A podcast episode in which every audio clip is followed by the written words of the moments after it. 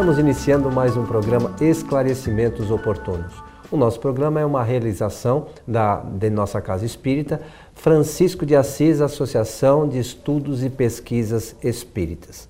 Conosco, como sempre, o nosso companheiro Milton Filipelli. Seu Milton, o senhor está bem? Tudo bem.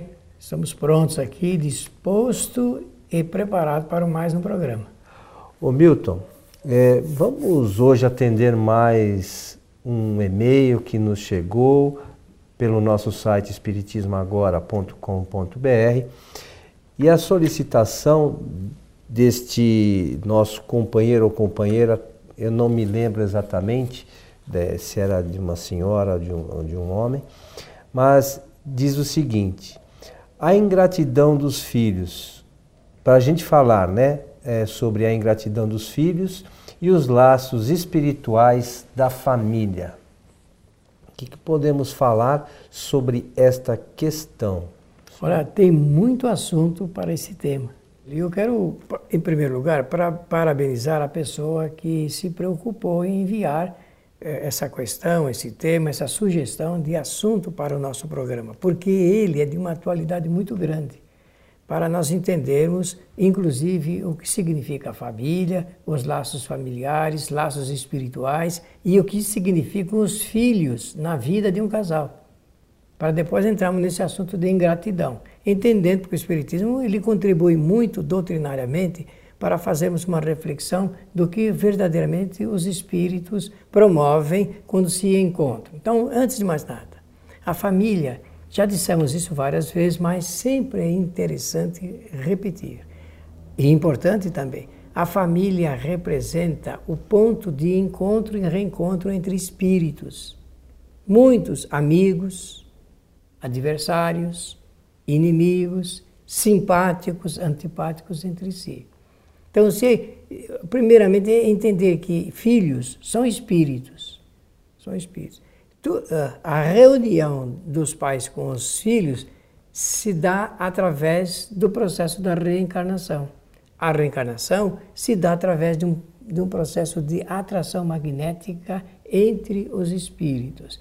Esse processo de atração está na linha de correspondência de pendências morais que os espíritos têm entre si ao longo de muitas reencarnações. A gente não sabe quando os espíritos vão se reencontrar em, em determinados momentos no futuro para poder voltar a essas pendências de ordem moral.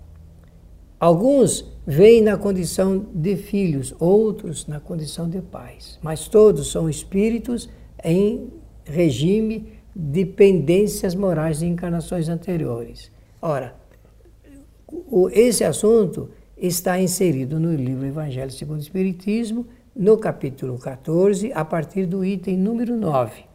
E o que, que a gente encontra ali? Encontra de que o, a ingratidão dos filhos é uma manifestação produzida pelo egoísmo que todos nós temos, alguns mais e outros menos. Só que acobertados assim, no regime de família, apenas de parentela física, não se percebe que esses assuntos de ordem espiritual que estão seguindo há muito tempo os espíritos nas suas encarnações.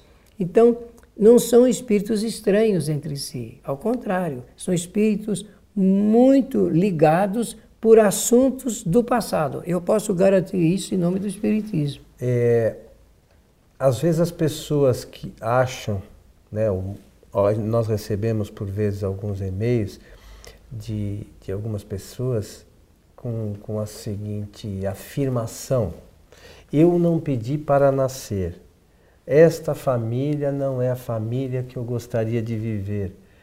Essas coisas não acontecem por um mero acaso, né? Meu? Ninguém está numa família porque a cegonha caiu do bico da cegonha na porta daquela casa. Então, não é então, assim que funciona, esse pediu né? para nascer significa reencarnou.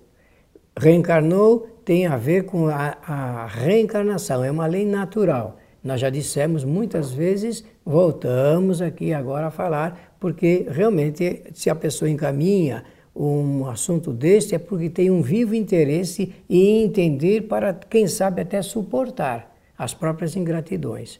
A reencarnação ela é produzida por uma lei de atração magnética entre os espíritos.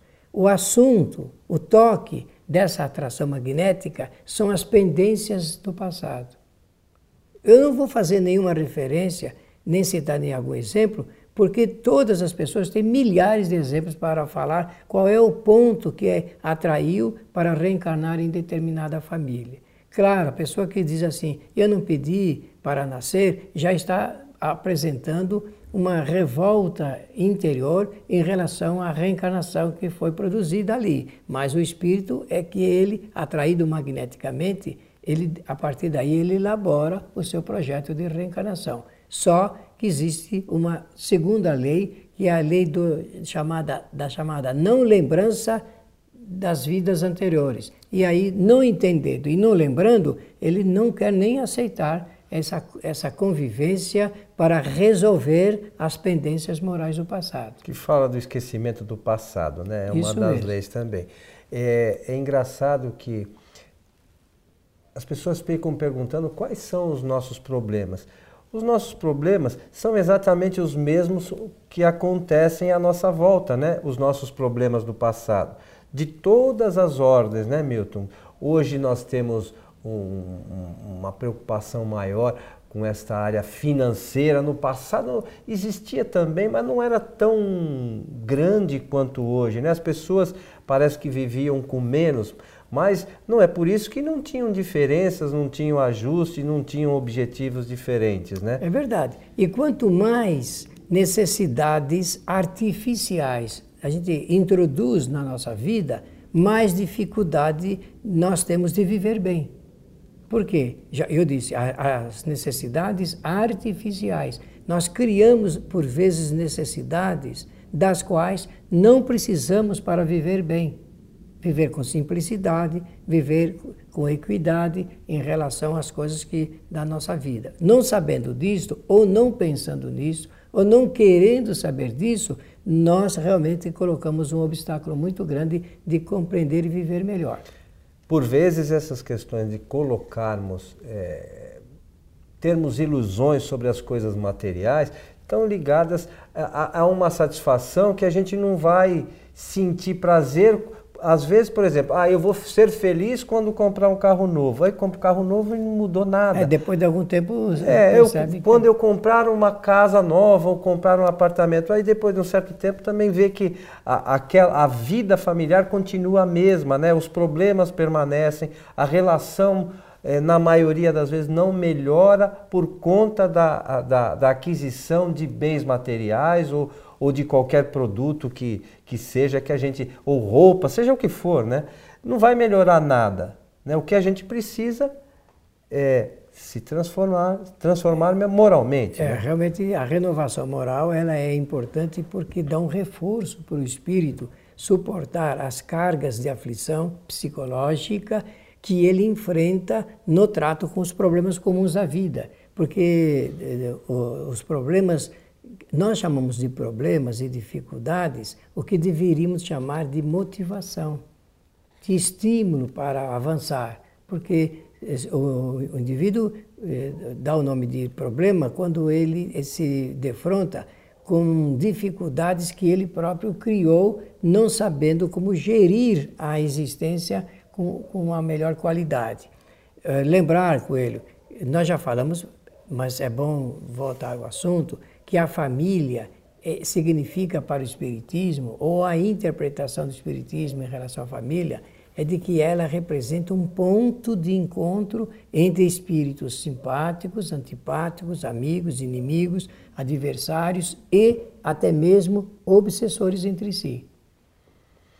Eh, existe hoje uma, uma outra questão, Milton, que, que nós vemos aí é, na sociedade, que está ligada, por exemplo, a, a, ao cuidado com as crianças.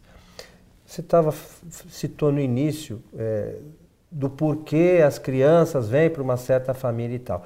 E hoje a gente vê que as crianças vêm para as famílias, por vezes os pais delegam a educação dessas crianças para a escola. A terceiros. É, a terceiros.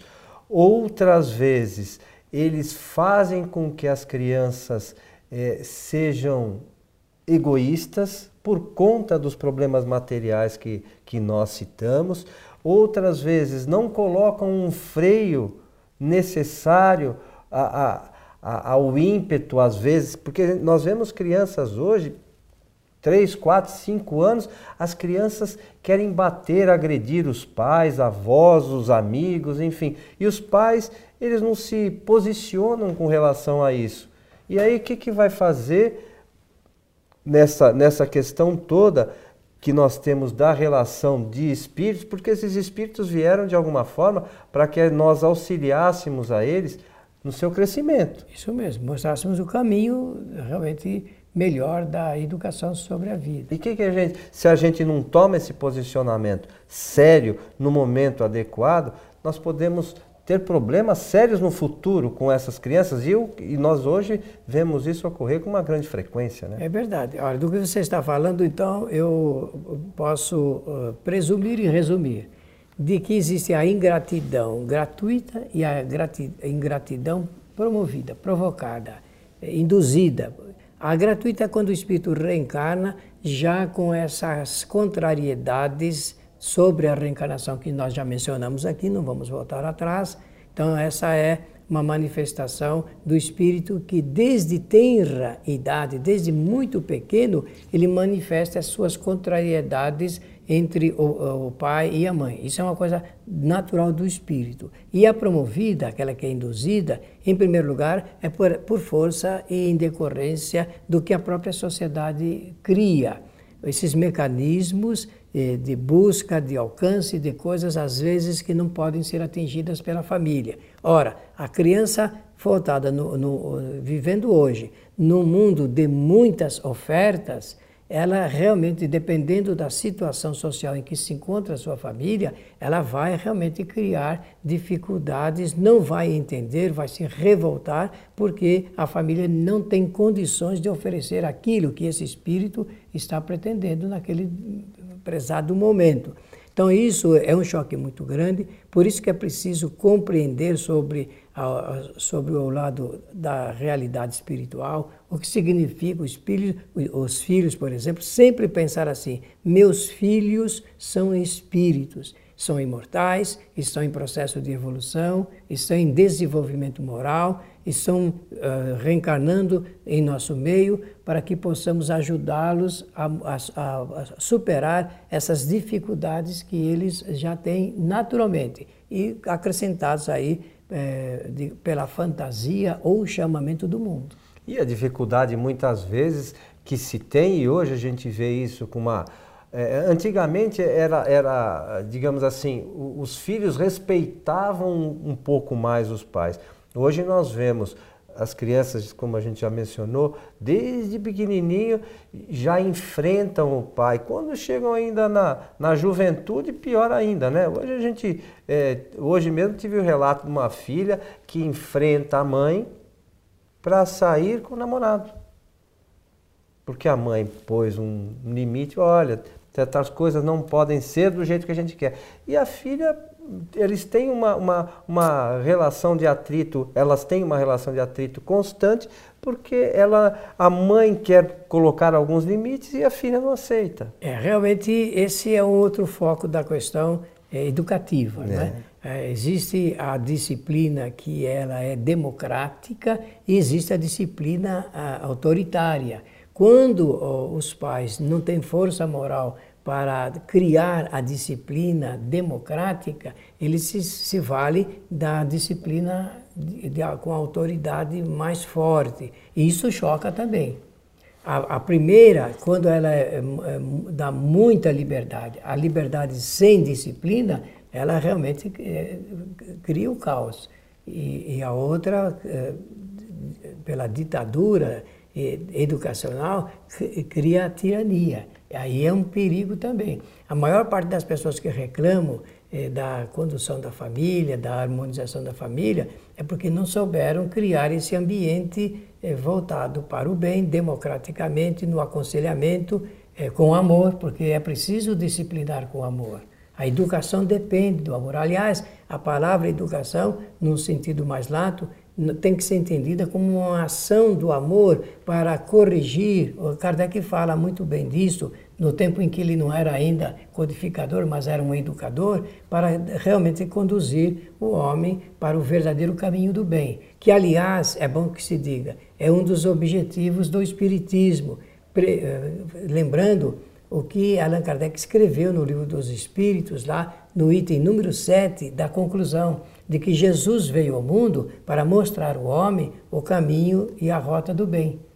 Então, eh, dentro do assunto de família, de ingratidão, porque é preciso notar como é que nasce a ingratidão, que nódoa é essa, porque os pais se sentem feridos, se sentem feridos no seu amor próprio, amor de pai, da paternidade, da maternidade, que eh, diz, diz assim, eu dei a vida e agora recebo eh, de de volta a ingratidão do meu filho, é que não se pode esperar realmente eh, gratidão de quem é ingrato. É, é por isso que nós temos que entender eh, quem são os, os nossos filhos, como é que eles foram, eh, vieram em, em nossa família, como é que formaram o núcleo, o que eles representam espiritualmente, qual é aquele que está mais avançado do ponto de vista moral, aquele que está mais avançado do ponto de vista intelectual, aquele que realmente tem muitos vícios e defeitos a serem corrigidos. O, o Espiritismo diz, está lá no livro dos Espíritos, sobre a missão da maternidade e da paternidade, de que são educadores e que realmente esses espíritos precisam receber uma boa orientação para eles não incorrerem nos mesmos enganos e erros que incorreram em outras encarnações. Agora, é, é preciso que os pais também não tenham os mesmos defeitos e vícios, porque senão, como é que uma pessoa pode ajudar e, a, e corrigir os vícios alheios? Você falou agora há pouco de Jesus, que veio trazer os exemplos para nós. Nós, é, teoricamente, que são os, os espíritos que num primeiro momento têm um conhecimento maior que o dos filhos, como fez Jesus, que nos ensinou, temos que ensinar aos nossos filhos através dos bons exemplos. Isso mesmo. Né? Se a gente não der bons exemplos, a gente não vai chegar a lugar nenhum. E, e olha, o que você está falando está na relação direta do ensinamento da doutrina espírita, de que para é, ensinar a gratidão é preciso ser grato. Então, é, desde pequeno, o filho precisa ver exemplos de gratidão, de amor, de respeito, de consideração, para ir de, assim mesmo não queremos dizer que não, não, não vai, vai acontecer realmente a manifestação da ingratidão, porque conforme eu disse, são ainda pendências de vidas passadas. E esse, esses espíritos muitas vezes têm algumas tendências, né? Que os pais, além da, das pendências, os espíritos têm algumas tendências que cabe aos pais refrear. Porque se deixar, se tem tendência ao vício, se a gente não tomar cuidado, ninguém quer ter um filho viciado. Então, se a gente consegue, na tenridade, colocar isso dentro de uma condição melhor, que, o, que aquele espírito jovem entenda, ele vai tomar um, o caminho do bem, normalmente. Né? Então, a gente tem que ter esse cuidado, ter sempre essa preocupação com os filhos, não que a gente vá acertar 100% das coisas, mas se a gente tiver esta noção, a tendência de a gente errar é sempre menor, né, Milton? Muito menor. Muito menor, porque a noção eh, leva ao conhecimento integral e esse conhecimento integral promove, então, um reforço muito grande eh, na qualidade da vida das pessoas. Eh, olha, nós precisamos sempre voltar a esse tema porque eh, temos que mostrar pelos indicativos da nossa doutrina, que uma pessoa, quando ela cresce educacionalmente, do, com disciplinas interiores, ela sente prazer por viver assim. Ela própria vai governar a sua existência não sendo indisciplinada. E não sendo indisciplinada, ela com certeza vai ver como deve é, proceder de maneira grata pelo que recebe dentro da família, porque, meus amigos, é, uma mãe, quando é, dentro do processo da reencarnação oferece, é, dentro da gestação, a vida material, a oportunidade da vida material, aqueles cuidados, é, né, todo, a, tudo aquilo que a gente diz assim, que é para a mãe por vezes é tão penoso para o pai, é, isso realmente pode ser gratificado gratificado pela gratidão dos filhos em reconhecer isso. Bom, é, o Milton mencionou que isso está dentro do capítulo 14, a partir do item 9, mas seria interessante para aqueles que querem conhecer um pouco mais sobre essa questão, né, Milton? É, do, nós, nós estamos falando do Evangelho segundo o Espiritismo. Ler o capítulo 14 completo, ah, né? que ele trata desse tema. O capítulo, o título do capítulo é Honrar a vosso pai e a vossa mãe. Então é, é, é algo. São palavras de Jesus de Nazaré. Exatamente. Então, é, é, às vezes a, a, as pessoas que nos assistem, nos ouvem, é, mandam perguntas, mas seria interessantíssimo é, a leitura desse capítulo auxiliaria no entendimento muito mais que a gente ficasse falando aqui horas, né, Milton? Então é importante a busca pelo conhecimento. O Espiritismo, os livros espíritas têm tem esta, nós temos essa condição na leitura dos livros espíritas, né, meu? O entendimento da, das coisas expostas pelos espíritos através de Kardec, né? Isso mesmo. Eu posso ter mais um segundo? Claro, por favor. Dizer o seguinte, que nesse capítulo a gente encontra o texto de Kardec, o pensamento de Allan Kardec e também a contribuição que ele recebeu, que ele introduziu, no caso aqui do espírito chamado Agostinho, que na Igreja Católica é Santo Agostinho, e que, portanto, ele tem aquela forma, aquela linguagem religiosa de transmitir o conhecimento, mas que, do ponto de vista é, da, eh, do fruto de, de, orientação, é uma coisa altamente salutar.